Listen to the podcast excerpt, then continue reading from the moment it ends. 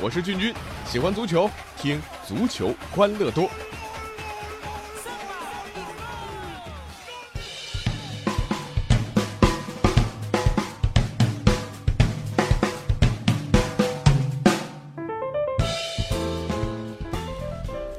欢迎来到我们今天的足球欢乐多，我是君君啊。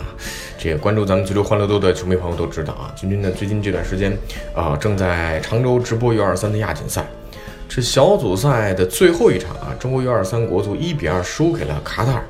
那这场比赛让我 又一次深深的感到中国足球和亚洲一流球队的差距啊。呃，这种差距在哪里呢？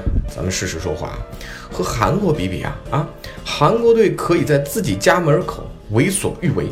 这参见韩世界杯啊，意大利、西班牙啊，面对韩国，这好球被吹越位，禁区里被绊倒，反而被判假手二给红牌罚下。马尔蒂尼的后脑勺被直接当球踢呀，又能怎么样啊？呃，中国队你在常州自家地盘上能做到亚洲足球强国韩国在自己主场达到的高度吗？显然做不到啊。好了，如果说韩国是在自己家里为所欲为。那卡塔尔作为上届亚青赛的冠军更强啊！人家卡塔尔人可以在别人家里为所欲为啊！这场比赛，中国队队长何超的两张黄牌啊，根据我仔细的测算，这两次犯规加在一起，大约等于零点五一八九张黄牌，呃，就算四舍五入，勉强算一张黄牌吧。但是伊朗裁判法加尼就是敢把你罚下去。中国一共吃到七黄一红，卡塔尔只有一张黄牌，就黑你了，你中国队能怎么样？呃，如果说在客场被欺负情有可原，但在自己的主场被这么黑，呃，充分证明中国足球整体实力的差距啊，和韩国、卡塔尔相比，呃，中国足球要学习的还有很多啊，大家说是吗？那赛后呢，据说中国足协第一时间申诉了啊，好歹表明一下态度。但是要知道，这个伊朗人2011年的亚冠执法鲁能的比赛，这最后时刻判给了对手点球。同年的亚洲杯啊，法加尼把高洪波请上了看台。二零一三年，呃，世俱杯，恒大不敌米诺雷竞技，对手的越位进球被法加尼判为有效。而一场卡塔尔和中国的比赛，亚足联派了一个来自卡塔尔盟友伊朗的西亚洲裁判。作为中国队来说，保障工作的确做得不如卡塔尔和韩国。呃，裁判黑的呢还不止法加尼这一个啊，下面这位更奇葩。前天的法甲联赛，巴黎一比零小胜南特。当值主裁啊，呃，叫沙普隆，在最后时刻抢戏。比赛进行到第九十分钟的时候啊，当值主裁沙普隆在最后时刻抢戏啊。比赛进行到第九十分钟的时候啊，姆巴佩前场得球突进，沙普隆啊在中路跑向南特禁区。呃，作为南特中卫的卡洛斯呢，当然回追啊，往本方禁区跑。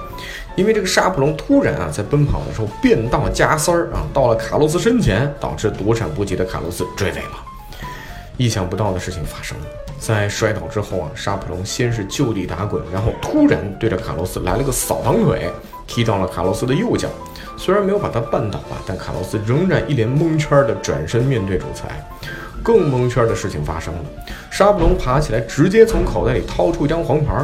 由于之前已经身背一张黄牌了，卡洛斯因此两黄变一红被罚下，整套连招一气呵成，一针见血，一套带走。司机朋友们，想象一下，你们自己在路上开车啊，开得好好的，一辆警车突然变道，你来不及刹车追尾了，结果跳下来一警察啊，踹了一脚你的车，还立马给你开了罚单，三分两百块，是不是觉得没天理啊？啊，这事儿就让卡洛斯在球场上碰到了。那据说呢，这是沙普隆执法的最后一个赛季，看来在二十年的执法生涯当中啊，沙普隆觉得这不对呀，这样子退休没人记得我呀。好了，这一次。他终于圆满了。这巧合的事情是啊，伊朗主裁法加尼和法国名哨这个沙普隆啊，当然这个名是打引号的啊，被中国足协都邀请来中超执法过比赛。沙布隆去年吹罚了上海申花对阵天津泰达，以及天津权健对河北华夏幸福的两场关键比赛。二零一五年中超啊，恒大主场二比二打平鲁能，当时法加尼就是主裁。看看。中国足协的眼光那就是毒辣啊！邀请的裁判果然那那都是名不虚传的。这说到上面啊，这个比赛呢，裁判都成了导演。可好的裁判就是应该在球场上越没有存在感越好。比如说周一凌晨结束的曼城和利物浦的焦点大战啊，这看了比赛节奏让人窒息，激烈程度远超 U23 亚洲杯和法甲。但裁判啊，裁判的存在感几乎为零。呃，这场比赛当然利物浦干得相当不错啊。谁是库里尼奥啊？库鸟，Who care？利物浦有张伯伦呐，啊，单场能拿一百分啊啊，不对啊，那那那个是打篮球的张伯伦对吧？那以前呢，从来没有觉得这个张伯伦有那么厉害。张伯伦从张九龄变成了张震岳啊，月亮的月啊，震撼蓝月亮。利物浦赢了哪儿？跑啊，全场奔跑。利物浦田径队啊。通过疯狂的逼抢压迫曼城的后场，全场比赛利物浦三十二次成功抢断，曼城只有二十四次。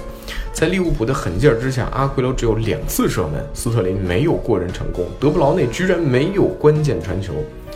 你说这足球比赛引入田径啊，这个属性的运动员那有多重要啊？比赛当中有个镜头很具有代表性。比赛第七十四分钟，利物浦后卫罗伯逊一直高速奔跑，作为一个边后卫，从本方半场一直跟着曼城的传球线路追到曼城禁区，一个人迫使对手后场五名球员几乎没有办法出球。呃，只听到过五个人抢一个人，从来没有听说过一个人抢五个人。而利物浦最后两个进球也是抢来的机会。你看看，萨拉赫、菲尔米诺、马内、张伯伦，这就是一套四乘一百米接力的阵容吧？那对曼城呢？啊，各支球队是使出了浑身解数，都发现没办法。曼联百大巴最终失败，切尔西试图中场绞杀，被德布劳内绝杀。阿森纳热刺通过防守加快速反击的策略也宣告失败。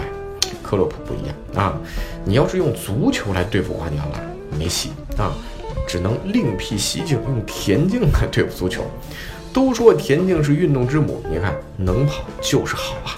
瓜迪奥拉啊！我把足球的妈妈都搬出来了，你还不得跪下磕个头吗？当然，这个利物浦获胜还有一个重要原因，那就是没有裁判捣乱啊！你说是不是啊？好了，那咱们这期足球欢乐多就到这儿吧。我是君君，欢迎大家在微信公众号搜索“足球欢乐多”，微博搜索“足球欢乐多 FM” 或加入 QQ 群幺七七幺六四零零零参与互动。我们下期再见。